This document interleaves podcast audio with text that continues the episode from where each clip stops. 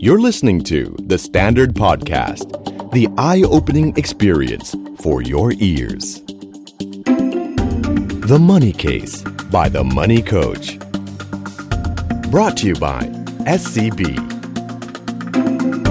Real money, real people, real problems. สวัสดีครับ สวัสดีคุณผู้ฟังทุกท่านนะครับ ต้อนรับกลับสู่รายการ The Money Case กันอีกครั้งหนึ่งนะครับ ทุกวันจันทร์นะครับ ช่วงเวลาดีๆ แบบนี้นะฮะเช้าวันจันทร์วันสบายๆนะครับ การเริ่มต้นทำงานของเราเนาะก็เติมอาหารสมองนะครับ เป็นเรื่องของการเงินนะครับในภาษาที่ พูดง่าย ๆ ฟังง่าย ๆนะครับ เราใช้ภาษาบ้านๆกันนี่แหละเนาะแล้วก็ทำให้เข้าใจกันได้ง่าย ๆ ดีกว่านะครับ ก็เชื่อกันว่าตอนนี้ผ่านปีใหม่มาแล้วสักพักหนึ่งนะครับ ไม่ทราบว่าตอนนี้เป้าหมายยังคงอยู่หรือเปล่านะครับ บางคนนั้นครบ 15 วันก็ได้ถอดใจเป้าหมายทิ้งไปแล้วนะครับเพราะฉะนั้นเอาใหม่นะตั้งหลักกันนะครับ ต้องบอกว่า การตั้งเป้าหมายที่ทำกันเป็นปีเนี่ยต้องอาศัยเรื่องของเขาเรียกว่าอะไรความตั้งใจเนาะแล้วก็การเรียกพลังตัวเองเนาะต้องมีก๊อก2ก๊อก3คอยเรียกตัวเองกลับมาอยู่เสมอนะครับ ในช่วงปีใหม่เนี่ยผมได้พูดคุยกับหลายคนก็มีการตั้งเป้าหมายกันนะครับว่า อยากจะทำธุรกิจเป็นของตัวเองนะครับซึ่งเวลาคนเราคิดทำธุรกิจของตัวเองเนี่ยอ่อก็มักจะโฟกัสอยู่2อสาเรื่อง อย่างเช่น เราจะขายอะไรดีจะขายยังไงนะครับ จะผ่านช่องทางไหนอย่างไรนะครับ ลูกค้าเราเป็นใครอะไรก็ว่ากันไป แต่สิ่งหนึ่งนะครับที่ผมพบว่าคนค้าคนขายเนี่ยมักจะลืมนะครับ มักจะลืมมองก็คือเรื่องของการเงิน ผมจะพูดย้ำๆเสมอเลยในหลาย ๆ ที่เลยว่าการตลาดเนี่ยทำให้สินค้าเป็นที่รู้จักทำให้ธุรกิจเราเติบโตการบริหารงานการดำเนินงานเนี่ยทำให้ธุรกิจของเราเนี่ยอยู่รอดแล้วก็บริหารต่อไปได้นะครับ มีคนมาใช้บริการต่อเนื่อง แต่สุดท้ายตัวที่ทำให้ธุรกิจอยู่ได้จริง ๆ ก็คือเรื่องของการเงิน มีหลายครั้งที่เรากระโดดเข้ามาทำธุรกิจเนี่ยเป็นเพราะว่ามุ่งหวังว่าอยากจะมีอาชีพใหม่นะอยากจะมีความมั่งคั่งร่ำรวยมากขึ้น แต่สุดท้ายครับมีหลายคนที่ทำธุรกิจไปแล้ว บางคนไปไม่รอด บางคนเนี่ยขายดีฮะขายดีดูขายเทน้ำเทท่าเลยนะ แต่ว่าพอมาดูกำไรกำไรกำไรเนี่ยถามตัวเองตลอดว่ามันหายไปไหน เพราะฉะนั้นวันนี้เราจะมาคุยกันถึงเรื่องของ 10 ความผิดพลาดทางการเงินสำหรับคนทำธุรกิจนะครับ ซึ่งตรงนี้เป็นข้อมูลที่ผมรวบรวมเองนะครับ เป็นการรวบรวมจากการที่ได้พูดคุยกับคนที่มาขอคำปรึกษานะครับ ลูกศิษย์ผมเองหลาย ๆ คนเนี่ยก็เริ่มมาจากการปรึกษาเรื่องการเงินส่วนบุคคลก่อน ส่วนตัวก่อน พอมาปรึกษาสักแป๊บหนึ่งปุ๊บการเงินตัวเองเข้าที่เข้าทาง ก็เริ่มอยากทำตามความฝันตัวเอง ว่าอยากจะมีธุรกิจเป็นของตัวเองนะครับ เพราะฉะนั้นผมก็จะพอจะเห็น ข้อมูลนะครับว่าความผิดพลาดส่วนใหญ่ที่มักจะเจอนั้นเป็นอะไรยังไงบ้าง แล้วก็เอามาคุยมาเล่ากันนะครับ ตรงนี้ต้องบอกก่อนนะครับว่าเออถ้าเป็นพวกธุรกิจใหญ่ๆเนี่ยบางทีเขาก็จะมีทีมงานเก่งๆคอยช่วยเนาะอันนี้ก็อาจจะเป็นอีกมุมมองอีกแบบหนึ่งแต่สำหรับอันนี้เนี่ยผมโฟกัสที่คนทำธุรกิจขนาดกลางๆเล็ก ๆ อย่างพวกเราเนี่ยแหละนะครับเป็นพวกที่ทำธุรกิจด้วยตัวคนเดียว หรือบางครั้งก็มีลูกน้องหรือทีมงานไม่กี่คน ธุรกิจกลุ่มนี้จะมีความผิดพลาดอะไรบ้าง ผมรวบรวมมา 10 ข้อนะ เพราะฉะนั้นใครที่ทำธุรกิจอยู่ลองเอา 10 ข้อนี้มาพิจารณาธุรกิจตัวเอง ว่าเรามี 10 ข้อนี้อยู่ด้วยหรือเปล่านะ ถ้ามีก็รีบปรับปรุง ส่วนใครที่กำลังจะเริ่มทำธุรกิจก็ให้เอา 10 ข้อนี้ไปเป็นแนวทางนะครับ ไปเป็นบทเรียนเตือนใจเนะว่าอย่าทำเรื่องพวกนี้นะครับมิฉะนั้นอาจจะมีปัญหาในอนาคตได้อะเรามาดู 10 ข้อ ข้อแรกก่อนเลยฮะที่ผมเจอเยอะที่สุดมักจะเจอในกลุ่มคนที่มาปรึกษาตอนที่มีปัญหาแล้ว พอไล่เรียงไปปุ๊บเนี่ยปรากฏว่าเป็นกลุ่มคนที่ผมใช้คำนี้นะครับ เลือกทำธุรกิจผิดคำว่าเลือกทำธุรกิจผิดนี่ ไม่ใช่เลือกที่ไม่รักไม่ชอบนะครับ แต่เลือกเลือกธุรกิจที่มันไม่ทำเงิน หรือมันทำรายได้ได้ไม่ดีนัก อาจจะเป็นธุรกิจกลุ่มที่เขาเรียกว่ากลุ่ม sunset นะ นะครับเป็นธุรกิจกลุ่มที่พระอาทิตย์ตกดินแล้วนะครับคนเขาเลิกทำกันแล้วนะครับหรือว่าเทคโนโลยีต่างๆ มันเปลี่ยนไปแล้วนะครับตรงนี้ก็เหมือนกับเป็นกลุ่ม sunset นะครับวิธีดูนะครับเราคงไปพูดแบบเหมาเหมากลุ่มเป็นกลุ่มไม่ได้นะแต่ให้ดูว่าลองดูครับว่าธุรกิจกลุ่มไหนที่ส่วนต่างกำไรเนี่ยมันต่ำหรือที่เขาเรียกกันว่ามาจิ้นต่ำเนี่ยนะครับอันนี้เป็นเริ่มเรียกว่าเริ่มสะท้อนได้บ้างแล้วนะครับกลุ่มนี้เนี่ยมักจะ เอ่อเป็นกลุ่มที่ไม่น่าเข้าไปทำอะเพราะว่าธุรกิจอะไรก็ตามที่กำไรมันบางมากเนี่ยเนาะเราบริหารงานผิดพลาดนิดๆหน่อยๆเนี่ยนะครับมันก็มีผลแล้วกินเนื้อเข้าไปแล้วธุรกิจกลุ่มนี้นี่อาจจะมองในอีกมุมหนึงก็ได้ว่า ลองไปคุยกับธนาคารดูก็ได้ครับ ธนาคารเนี่ยเป็นเป็นต้องบอกว่าถ้าใครอยากจะทำธุรกิจนะครับ เราอยากจะทดสอบไอเดียของเราเนี่ยลองเดินเข้าไปคุยกับนายธนาคารดู ไปคุยกับฝ่ายสินเชื่อดูฝ่ายสินเชื่อของธนาคารเนี่ยเขาจะมีมุมมองทางการเงินที่ค่อนข้างจะ conservative คำว่า conservative ก็หลักคิดของเขาง่ายๆคือ เขาจะให้ใครกู้ยืมเงินเนี่ยเขาต้องมั่นใจว่าธุรกิจนั้นเนี่ยมีโอกาสจะไปรอด ถ้าดูแล้วอะไรหมิ่นเมย์หรือเสี่ยงเนี่ยเขามักจะไม่ให้เลยนะครับเพราะฉะนั้นผมว่าธนาคารเนี่ยเป็นเรียกว่าอะไรอะเครื่องมือทดสอบที่ดีตัวหนึ่งเลย จากเท่าที่ผมทราบตอนนี้นะ ถ้าเราเดินเข้าไปแล้วไปขอขอเงินนะไปขอกู้เงินทำธุรกิจแบบสปา นวด ร้านกาแฟอย่างเงี้ยผมรับประกันเลย เขาไม่ให้ เขาไม่ค่อยให้เพราะว่าธุรกิจกลุ่มนี้คู่แข่งเยอะมากนะครับ คู่แข่งเยอะมาก แล้วก็โอ้โห เป็นธุรกิจบางทีก็ถ้าไม่มีความแตกต่างอะไรเนี่ยรับประกันได้เลยว่าอยู่ค่อนข้างจะยากนะครับ เพราะฉะนั้นธุรกิจที่เป็นกลุ่มซันเซ็ตกลุ่มมาจิ้นต่ำๆเนี่ยอันนี้อยากให้เราดูสักนิดหนึ่งนะครับ เวลาทำอะไรเนี่ยผมจะแนะนำว่าถ้าจะเริ่มธุรกิจอะไรสักอย่างหนึ่งเนี่ยให้ดูมาจิ้นแล้วก็ดูสเกล คำว่ามาจิ้นก็คือดูว่าเอ้ยกำไรต่อหน่วยมันสักเท่าไหร่อย่างไรเนาะทำแล้วมันมีความเสี่ยงมากน้อยแค่ไหนนะครับอีกอันหนึ่งก็คือสเกลก็คือว่ากลุ่มลูกค้าที่มันจะเข้าถึงสินค้าและบริการของเราเนี่ยมันมีมากน้อยแค่ไหนนะครับอ่าถ้าเกิดว่าสเกลเราใหญ่พอเนี่ยบางที margin อาจจะไม่ต้องมาก แต่มันได้สเกลมาดีพอสมควรอย่างนี้ก็สามารถมั่งคั่งได้เหมือนกันนะครับธุรกิจที่ margin สูงๆเนี่ย margin ที่ดีๆหน่อยเนี่ยผมคิดว่าถ้าเป็น gross margin เนอะหรือกำไรขั้นต้นสัก 20-30%เนี่ยผมว่าดีเลยดีเลยธุรกิจกลุ่มนี้เช่นพวกธุรกิจธุรกิจบริการเนาะเป็นธุรกิจที่ตั้งราคาได้เนาะตามความพอใจเลยอะถ้าเป็นธุรกิจประเภทพวกขายสินค้าเนี่ยเขาจะเอาต้นทุนตั้งก่อน แล้วก็มาร์กอัพก็คือบวกขึ้นไปว่าจะเอากำไรสักเท่าไหร่ แต่ถ้าเป็นธุรกิจที่เป็นบริการเนี่ยบางทีแหมบางทีมันไปตีไปวัดที่ต้นทุนอะไรยากมาก บวกความพึงพอใจเข้าไปก็ได้อ่ารายได้พอสมควรเลยทีเดียวนะครับ ต้องบอกว่าในปัจจุบันเนี่ยมีคนทำธุรกิจหลากหลายมากเนาะ แต่ว่าคนส่วนใหญ่เวลาจะกระโดดไปทำธุรกิจเนี่ยชอบมองว่าคนอื่นทำอะไรกันเขาทำอะไรแล้วรวย แล้วก็โดดไปทำไปตามเขากระโดดกันตามไปมากมากปุ๊บเป็นไงฮะแน่นตลาดเลยนะครับ เพราะฉะนั้นบางทีก็ทำให้เราเสียโอกาสได้ ผมเล่าเรื่องธุรกิจธุรกิจหนึ่งแล้วกันเป็นธุรกิจนิชเป็นเฉพาะกลุ่มจริง ๆ เลย ต้องบอกนะครับว่าเราในปัจจุบันเนี่ยเนอะด้วยความที่เรามีอินเทอร์เน็ตเนี่ยเราทำธุรกิจที่เป็นนิชนะครับเราก็สามารถสร้างรายได้แล้วก็มั่งคั่งได้ด้วยลูกศิษย์ผมคนหนึ่งทำธุรกิจหนึ่งฮะ ผมเชื่อว่าไม่น่าจะมีคนเคยได้ยินธุรกิจนี้นะฮะเป็นธุรกิจรับส่งศพชาวต่างประเทศกลับบ้านก็คือปัจจุบันเนี่ยมีคนต่างประเทศเข้ามาอยู่ในเมืองไทยเยอะใช่ไหมฮะเข้ามาอยู่ในเมืองไทยเยอะทีนี้เนี่ยเขาเกิดมาเป็นอะไรที่บ้านเราเนาะเกิดมาเสียชีวิตที่บ้านเราเนี่ยคำถามคือ แจ้งใครฮะเอาเนาะจะไปแจ้งเนาะแจ้งเขตแจ้งอะไรก็ไม่ได้เพราะเขาไม่ใช่คนที่นี่ ถูกไหมฮะกระบวนการอะไรทำยังไงเนี่ยบางทีไม่รู้เลยฮะ บางทีไม่รู้เลยนะครับอย่างเช่นในภาคอีสานเนี่ยโอ้โหจะมีชาวฝรั่งเนี่ยเนาะมาอยู่กันเยอะแยะเลยนะครับเป็นแถบสแกนดิเนเวียอะไรมากันเต็มเลย ทีนี้พอเขาจากไปแล้วทำยังไง ก็มีบริการตรงนี้ฮะเป็นธุรกิจที่รับทำทั้งชาปนกิจเนาะทำพิธีกรรมทางศาสนา เดินเรื่องนำศพข้ามประเทศนะครับโอ้โหเป็นธุรกิจที่สร้างรายได้ไม่น้อยเลยทีเดียวนะครับ ถ้าเคยใครสนใจนะก็ลองพิมพ์ได้ครับ เข้าไปใน Google แล้วพิมพ์เลยว่า ส่งศพคนต่างประเทศกลับบ้าน นะครับในขณะเดียวกันก็มีอีกมุมหนึ่งเหมือนกันนะกลับด้านกันก็คือเป็นธุรกิจที่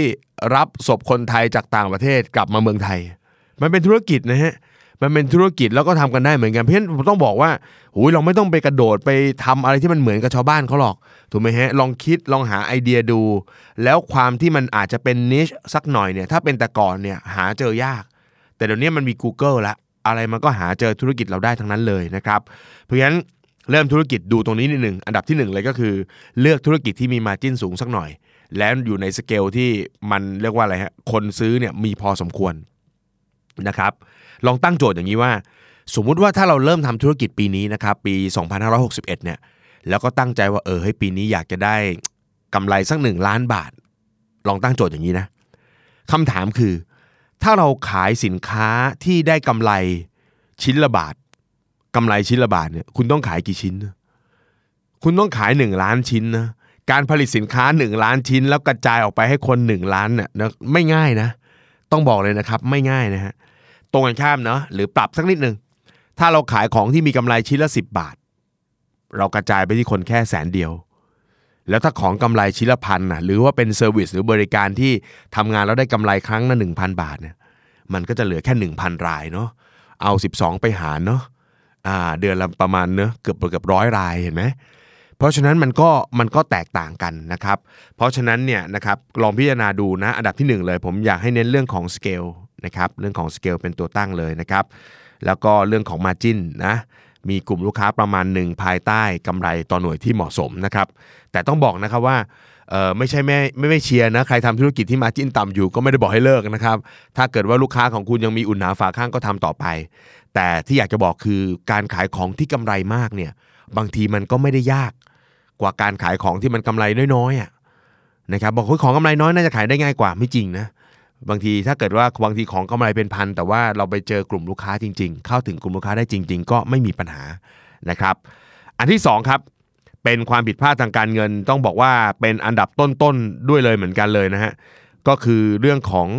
การบริหารเงินที่เอาเงินตัวเองไปปะปนกับเงินกิจการ ตอนแรกเนี่ยผมคิดว่าเรื่องนี้เป็นเฉพาะในเมืองไทยนะครับเมื่อไม่นานมานี้เพิ่งอ่านข้อมูลฮะของ SBA นะครับก็คือ Small Business Administration ของอเมริกา เขาก็มีข้อมูลนี้เหมือนกันเขาบอกว่าอันดับหนึ่งเลยของธุรกิจ SME ที่เจ๊งเนี่ยมาจากการใช้บัญชีส่วนตัวปะปนกับบัญชีกิจการ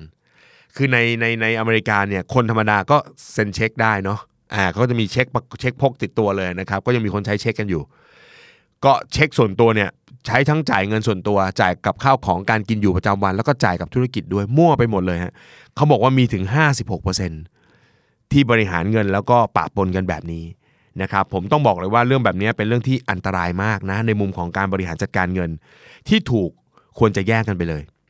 บัญชีธุรกิจก็คือบัญชีธุรกิจ บัญชีส่วนตัวก็บัญชีส่วนตัว ที่เจอเยอะมากก็คือกลุ่มที่ขายของออนไลน์พอขายของออนไลน์ปุ๊บเราเริ่มเริ่มรีบรีบเราไม่คิดมากเนาะเราก็เอาบัญชีส่วนตัวเราเนี่ยที่เคยเปิดไว้เนี่ยมาเป็นบัญชีที่อะไรอะรับออเดอร์จากลูกค้าผ่านทางอินเทอร์เน็ตเลยนะครับบางคนก็ปนกันหมดเลยบัญชีเงินเดือนก็นี่แหละ ลูกค้าสั่งของมาก็อยู่ในนี้แหละ แล้วก็ปะปนกันไปหมด บัตรเครดิตอีก ลูกค้าสั่งซื้อของเราก็ไปสั่งของมาอีกต่อหนึ่งเพื่อจะมาขายให้ลูกค้า ก็ใช้บัตรเครดิตใบเดียวกันใบเนี้ยรูดเติมน้ำมันใบเนี้ยกินข้าวใบเนี้ยสั่งของ ซึ่งแบบนี้เนี่ยมันมีความเสี่ยงสูงมากนะครับที่เราจะบริหารจัดการเงินผิดพลาด บางคนบอกเดี๋ยวรวมรวมกันไปก่อนพี่เดี๋ยวเดี๋ยวหนูไล่ได้ว่าอะไรเป็นอะไร ผมรับประกันเลยว่าไล่ได้ ไล่ได้แน่นอน แต่ว่าเอาจริงๆปุ๊บคุณจะไม่มีเวลามาไล่พอไม่มีเวลามาไล่ปุ๊บจ่ายกลมๆรวมๆกันไปอะเฮ้ยกินอยู่ใช้จ่ายบวกกับของ ทั้งหมด1นึ่งแสนอะหนึ่งแสนปิดไปเลย กลายเป็นว่าเรากำลังมั่วการใช้จ่ายตรงนี้นะครับ เจอมากในกลุ่มที่ขายของออนไลน์นะครับ ผมเจอบ่อย แต่เรื่องหนึ่งที่ผมชอบแล้วก็อยากจะเล่าให้ฟังก็คือเป็นเรื่องของคนคนหนึ่งฮะที่ทำธุรกิจ ขายเขาเรียกอะไรอะ่ะเหมือนกับขายของเก่าอะ่ะซื้อพวกแอร์มาเนาะแล้วก็แกะชิ้นส่วนมาขาย ซื้อรับเศษเหล็กมาแล้วก็เอามาขายนะครับ ซื้อของเป็นของไม่ใช้แล้วมาแกะชิ้นส่วนแยกขาย ผมจำเขาได้ว่าเเขาเคยมาปรึกษากับผมครั้งหนึ่ง แล้วก็เขาก็เริ่มธุรกิจโดยการกู้เงินประมาณ 10 ล้านบาท ตอนนั้นก็เอาบ้านไปเข้านะครับแล้วก็ได้เป็นวงเงินเบิกเกินบัญชี หรือที่เรียกที่เรียกกันว่า OD อะ overdraft เนี่ยเขาก็ได้เงินมา แล้วก็เริ่มทำกิจการ ผ่านไป 20 กว่าปีเขาสงสัยว่าทำไมธุรกิจเขาก็ดีนะครับไปได้สวย แต่สุดท้ายแล้วทำไมหนี้เขาเพิ่มขึ้น ทั้งทั้งที่อาณาบริเวณก็ไม่ได้ใหญ่ขึ้นเลย เงินก็ได้มีกำไรทุกเดือน มันก็น่าจะหมุนได้โดยไม่ต้องกู้ แต่ไปมาเขาต้องกู้ตลอดครับ จาก 10 ล้านเพิ่มเป็น 20 ล้าน เขาก็สงสัยก็เลยมานั่งคุยกับผม ผมก็เลยบอกว่าเคยแยกบัญชีไหมนะครับเขาก็บอกไม่เคยนะครับผมถามบอกว่าปัจจุบันเนี่ยให้เงินเดือนตัวเองเท่าไหร่ เขาบอกไม่ได้ให้ ก็เอาเงินจากรายได้เนี่ยมากินอยู่ใช้จ่าย วันนี้ขายของได้ได้เงินมา วันนี้ต้องเอาเงินไปจ่ายตลาดก็เอาเงินก้อนนี้ตัดไป วันนี้ต้องซื้อของเข้าบ้านก็นี่ตัดไป น้ำไฟก็เอาปนเป็นส่งค่าบ้านก็อันเนี้ยผมก็บอกว่าถ้าอย่างเงี้ยถ้าเราทำธุรกิจแล้วเราไม่รู้ว่ารายได้ที่เป็นของเราอะเท่าไหร่ อันนี้มีปัญหา เพราะคนทำธุรกิจจะมีรายได้2ส่วนนะครับ ส่วนแรกก็คือเราตั้งเป็นเงินเดือนให้ตัวเอง ไม่ว่าจะอย่างไรนะ ต้องตั้งเป็นเงินเดือนให้ตัวเองทำไมรู้ไหมเพราะว่าวันหนึ่งเนี่ยธุรกิจเราใหญ่ เราอาจจะไม่ได้อยู่บริหารธุรกิจของเราด้วยตัวเองล้ว เราอยากให้คนอื่นมาทำเนี่ย เราจะได้รู้ว่าเฮ้ยมันจะต้องมีใครมาทำแทนเราเนี่ย ควรจะให้เขาประมาณเท่าไหร่ ถ้าจะมาทำงานต่อจากเราหรือบริหารเรา 2. การไม่กั้นให้ตัวเราเองเลย แล้วหยิบจากตรงกลางมากินเนี่ยนะครับ สุดท้ายมันจะไปกินต้นทุนอะกินเกิน เคสนี้ก็เป็นอย่างนั้นเลย ผมให้เขาลองแยกรายรับรายจ่ายธุรกิจดู ปรากฏว่ากำไรเดือนละแสนกว่าบาท แต่ปรากฏว่าครอบครัวนะกินเดือนละประมาณ 2 0 0แสน เพราะไม่รู้ไงฮะดูแล้วมันขายดี ธุรกิจไปได้สวย เราก็กินเต็มที่เต็มเหนียว สุดท้ายมันไปเกิน เกินปุ๊บพอถึงงวดที่ต้องมารับซื้อของอ้าวเงินไม่มีทำยังไงอะก็เอาเงินจากวง OD เบิกเพิ่มกู้เพิ่ม แบบนี้ไม่รู้จบนะครับ เพราะฉะนั้นอันนี้ต้องต้องระมัดระวังนะครับ เพราะฉะนั้นแยกให้ชัดเจนเลย บัญชีอันนี้เป็นบัญชีส่วนตัว บัญชีอันนี้เป็นบัญชีของธุรกิจ คนที่เริ่มทำธุรกิจตอนที่ยังทำงานประจำไปด้วยเนี่ยจะจะมึนเรื่องนี้มากที่สุดนะครับ เพราะฉะนั้นแยกให้ดี แยกให้ดีนะครับ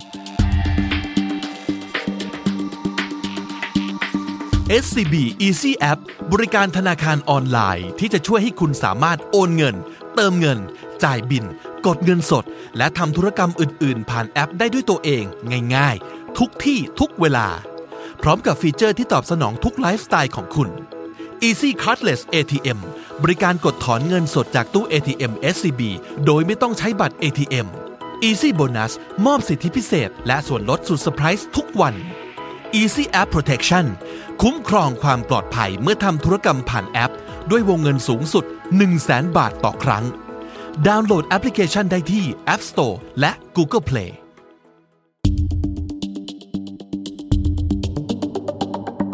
เรื่องที่ 3 ครับ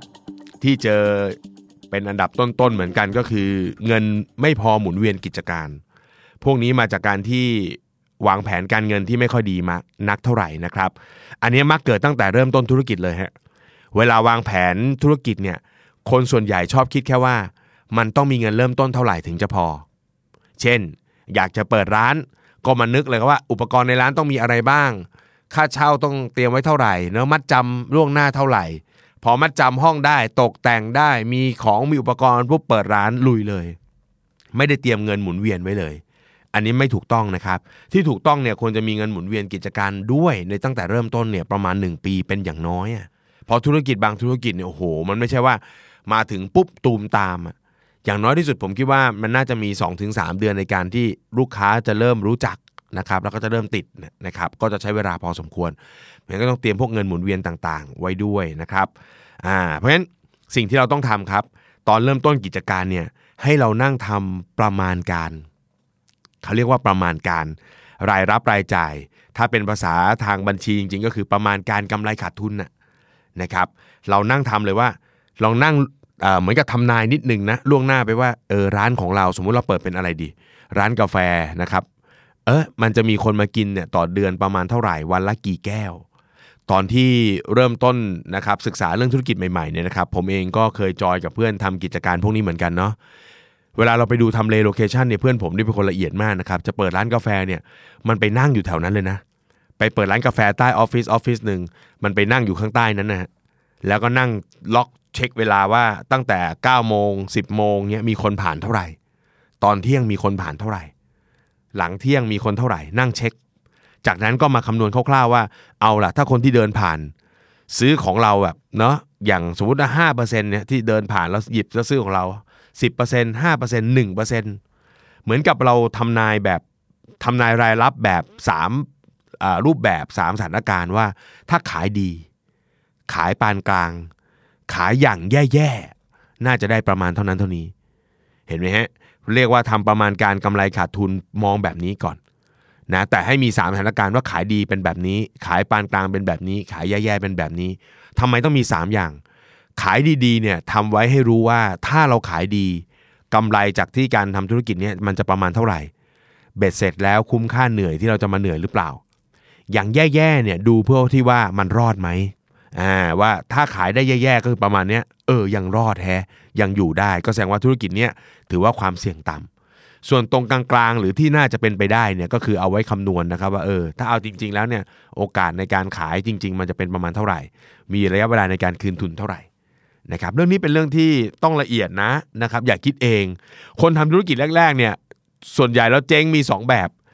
เข้าข้างตัวเอง คิดรายได้เกินจริง คิดรายได้เกินจริง คิดว่ามันจะขายดีนะครับในขณะเดียวกันอีกด้านหนึ่งก็คือ คิดรายจ่ายต่ำกว่าความเป็นจริง กลุ่มนี้ต้องระมัดระวังเลยฮะคือเหมือนกับศึกษาธุรกิจยังไม่ดีพอ พอเข้าไปทำปุ๊บเจอแล้วมีค่าใช้จ่ายที่มองไม่เห็น เราไม่รู้ว่ามันมีนะครับ ยกตัวอย่างเช่น ตอนทำเนี่ยเริ่มต้นคิดว่าอะไรก็ทำเองหมด อย่าเพิ่งไปจ้างเขาธุรกิจจะได้ไปได้ รายจ่ายจะได้ไม่สูงทำไปทำมาขายดี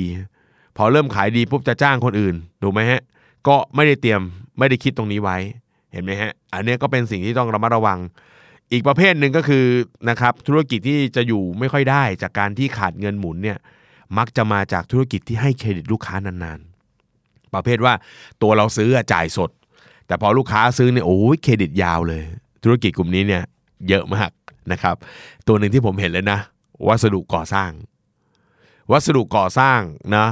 ถ้าเป็นลายย่อยๆลายเล็ก ๆ เนี่ยคุณไม่มีพลังหรอกนะคุณเวลาคุณซื้อเนี่ยคุณต้องซื้อสด ใช้เงินสดซื้อ จากนั้นผู้รับเหมาก็มานะมาสั่งของคุณมาอะไรคุณเชื่อไหมฮะ ถ้าเป็นแบบรายใหญ่ ๆ มาขอซื้ออะไรเงี้ยนะบางทีเขาขอเครดิต 6 เดือนนะเพราะฉะนั้นในแต่ละธุรกิจมันก็จะมีรูปแบบเนะการหมุนเวียนของเงินที่มันไม่เหมือนกันนะครับบางธุรกิจมีมีเหมือนเขาเรียกว่าเป็นธรรมเนียมกันนะว่ามักจะให้เครดิตกันประมาณเท่านั้นเท่านี้เพราะฉะนั้นตรงนี้ก็ต้องเผื่อต้องดูด้วยเหมือนกัน โดยเฉพาะคนค้าคนขายเนาะถ้าให้เครดิตมากเกินไปเงินหมุนเราก็จะไม่มีนะครับ เรื่องของเงินหมุนเวียนเนี่ยเนาะเวลาเราทำธุรกิจไปสักพักหนึ่งเนี่ยมีกำไร อย่าลืมทยอยกันเงินหมุนเวียนไว้สักหน่อยหนึ่งนะครับสำรองไว้สักหน่อยหนึ่งจบปี ลองมาดูซิมีกำไรเหลืออยู่ประมาณเท่าไหร่ ปีหน้ามีแผนลงทุนอะไรไหมกันไว้สักหน่อยหนึ่งนะครับ จะได้ว่าถ้าเกิดว่าต้องทำอะไรปีหน้า จะได้ไม่ต้องกู้เขาทั้งหมดนะครับเพราะว่าถ้ากู้ปุ๊บก็จะมีเงินที่เรียกว่าเป็นต้นทุนที่เพิ่มขึ้นนะครับ อันนี้ก็เป็นเรื่องที่ต้องพิจารณานะครับ นั่นจึงเป็นเหตุเนาะคือมันมีความต่างกันไง ถ้าเป็นธุรกิจแบบใหญ่ๆเนี่ยทุกๆ ปีเดี๋ยวเขาจะมี forecast เรื่องการเงิน forecast รายรับรายจ่าย พอธุรกิจเล็กๆเนี่ยเราไม่ทำพอไม่ทำเราไม่รู้นะครับยิ่งเป็นธุรกิจที่มีต้นทุนนะต้องใช้ทุนหมุนเวียนเนี่ยอันนี้ก็ต้องพิจารณาแล้วก็ระมัดระวังด้วยนะครับ อันที่4ครับอันนี้ก็เป็นอีกข้อหนึ่งนะครับที่ทำให้ธุรกิจส่วนใหญ่เจ๊งนะครับ เพราะว่าเมื่อขาดเงินนะครับมันผูกจากข้อที่3เนาะ พอเราขาดเงิน เงินเราไม่พอปุ๊บเอาแล้ว เราก็ต้องหาเงินเข้ามาในระบบนะครับ ทีนี้ไอการกู้เงินมาลงทุนกู้เงินมาทำกิจการเนี่ยมันไม่มีอะไรผิดหรอก เพียงแต่ว่ามันมีบางครั้งที่เราใช้สินเชื่อผิดประเภทนะครับหรือแหล่งเงินกู้ผิดประเภท อันนี้ก็ทำให้เกิดปัญหาได้ด้วยเหมือนกันนะครับอ่าผมยกตัวอย่างเช่น พอเงินขาดมือฮะบางคนเงินขาดมือปุ๊บเปิดวงแชร์ อันนี้เป็นเรื่องฮิตของคนรุ่นเก่าเลยนะ เปิดเปิดวงแชร์เนี่ยเป็นของฮิตมาก ก็คือว่าเอาละเงินมันไม่พอเลยเนาะเอาละเรียกเรียกเพื่อนๆแล้วเอาละระดมทุนกันใครอยากจะเล่นแชร์บ้างถูกไหมเพื่อจะได้เงินก้อนก้อนหนึ่งมา เพื่อจะเอามาจ่ายเรียกว่าค่าใช้จ่ายในกิจการนั่นแหละ ซึ่งแบบนี้เนี่ยเป็นเรื่องที่ต้องระมัดระวังนะครับ อย่างแชร์เนี่ยเป็นยังมีอยู่แชร์ยังมีอยู่เยอะนะครับ แล้วก็ต้องบอกว่าต้นทุนของแชร์เนี่ยค่อนข้างจะสูง หรือบางทีเนี่ยไหลไปนอกระบบเลยก็มี บางคนทำธุรกิจออนไลน์ ค้าขายของออนไลน์เนาะก็ใช้บัตรเครดิตรูดนะครับแล้วก็เหมาของมาสต็อกเอาไว้ ธุรกิจกลุ่มที่ต้องสต็อกสินค้านี่ก็ต้องระมัดระวังนะครับ เล่นสต็อกกันไว้เยอะๆปุ๊บกะว่าจะขายได้ สุดท้ายขายไม่ออก อันนี้ก็พังเหมือนกันนะครับ ตรงนี้เนี่ยผมต้องบอกเลยครับว่าเรื่องความรู้ทางด้านการเงินมีผล คนส่วนใหญ่นี่แปลกนะพอเวลามีปัญหาเรื่องเงินขาดหรือ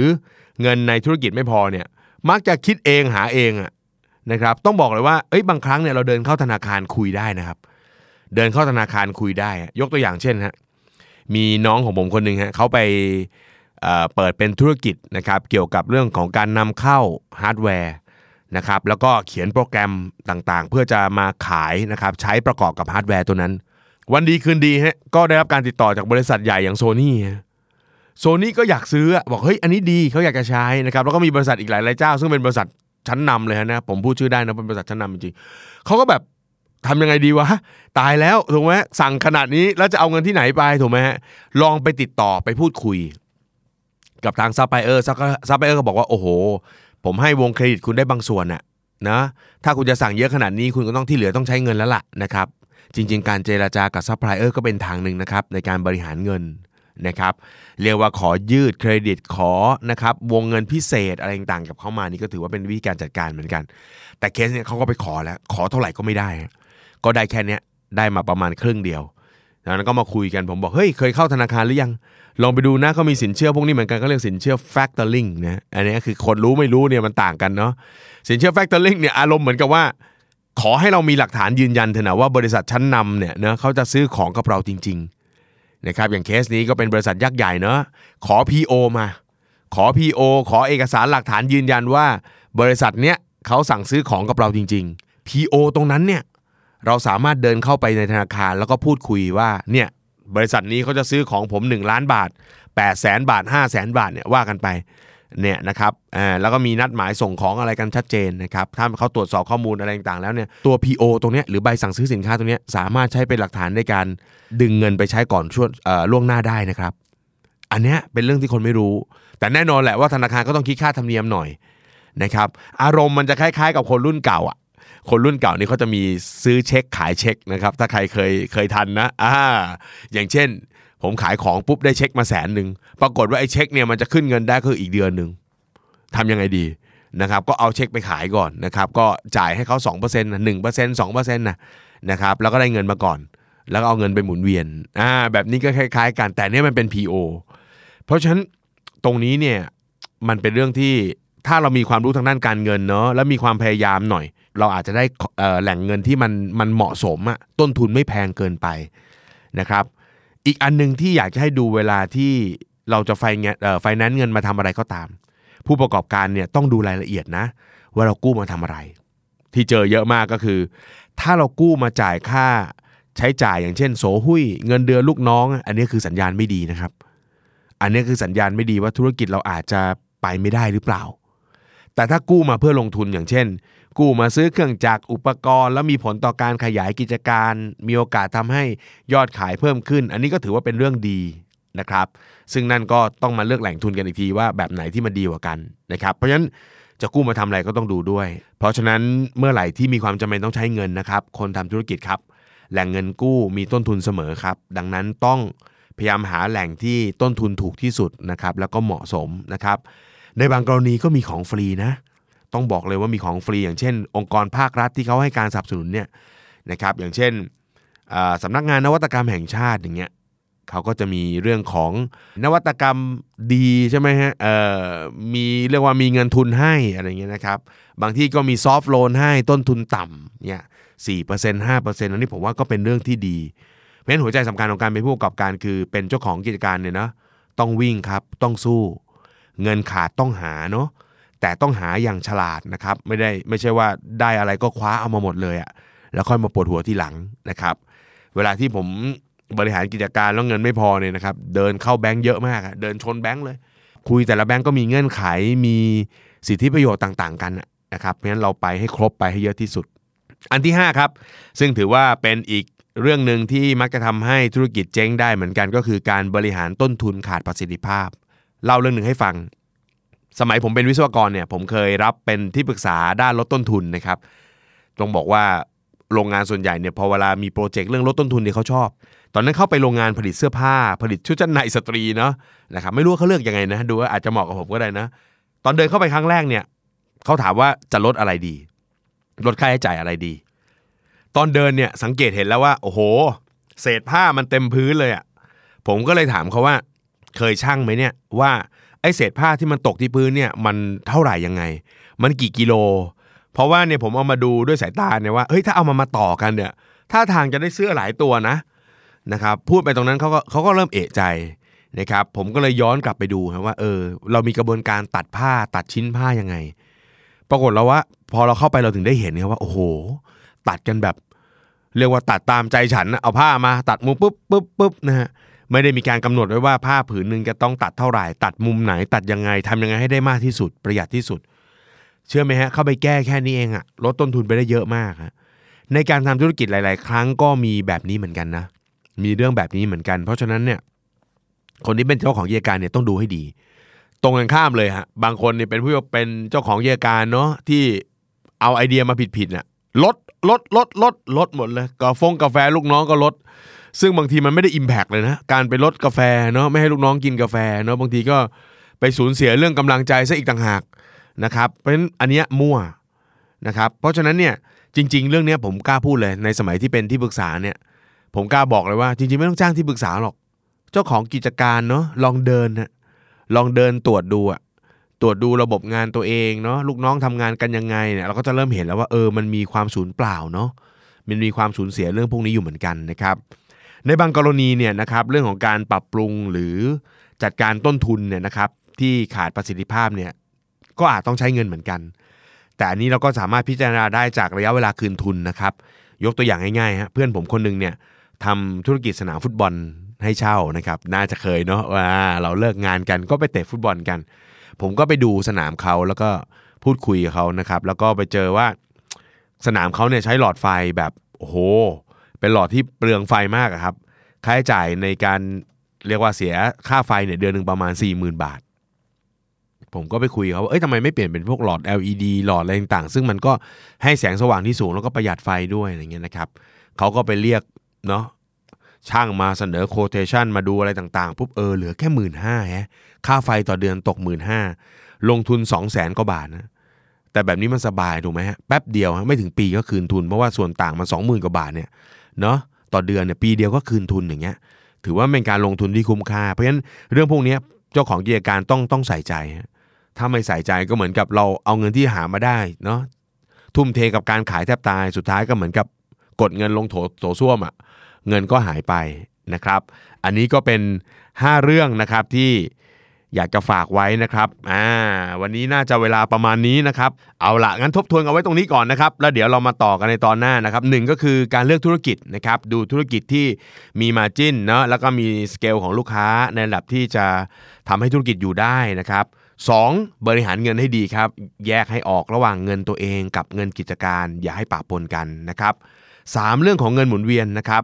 ทำธุรกิจต้องมีเงินหมุนเวียนที่เพียงพอนะครับ เงินที่ไม่เพียงพอนั้นเนี่ยจะทำให้เราเริ่มขาดเงิน แล้วก็นำไปสู่การกู้ยืมเงินนะครับอ่าสี่ครับใช้แหล่งทุนผิดประเภท เงินทุกก้อนที่เราหยิบยืมมามีต้นทุนนะครับ เพราะฉะนั้นก็ต้องเลือกแล้วก็บริหารจัดการให้ดี พยายามใช้ความรู้ด้านการเงินนะครับ หาแหล่งเงินที่ปลอดต้นทุนนะครับหรือต้นทุนต่ำที่สุดเสมอนะครับ และข้อที่ห้าครับ พยายามบริหารต้นทุนนะครับหรือเงินของเราให้มีประสิทธิภาพที่สุดนะครับอย่าให้มันสูญเสียกับเรื่องที่ไม่จำเป็นนะครับแหมวันนี้เวลาหมดซะแล้วนะครับ ก็เอาไว้ต่อกันคราวหน้าเนาะเอาละสำหรับคนที่ทำกิจการนะครับ ก็ขอให้กิจการการค้ารุ่งเรืองเนาะใครใฝ่ฝันว่าอยากจะมีกิจการของตัวเองปีนี้เริ่มได้แล้วครับแล้วก็เอาไอเดียจาก The Money Case by The Money Coach ไปใช้ดูนะครับ ก็หวังว่าธุรกิจจะเติบโต เติบโต เติบโตนะครับ แล้วพบกันในตอนหน้าครับสำหรับวันนี้ สวัสดีครับ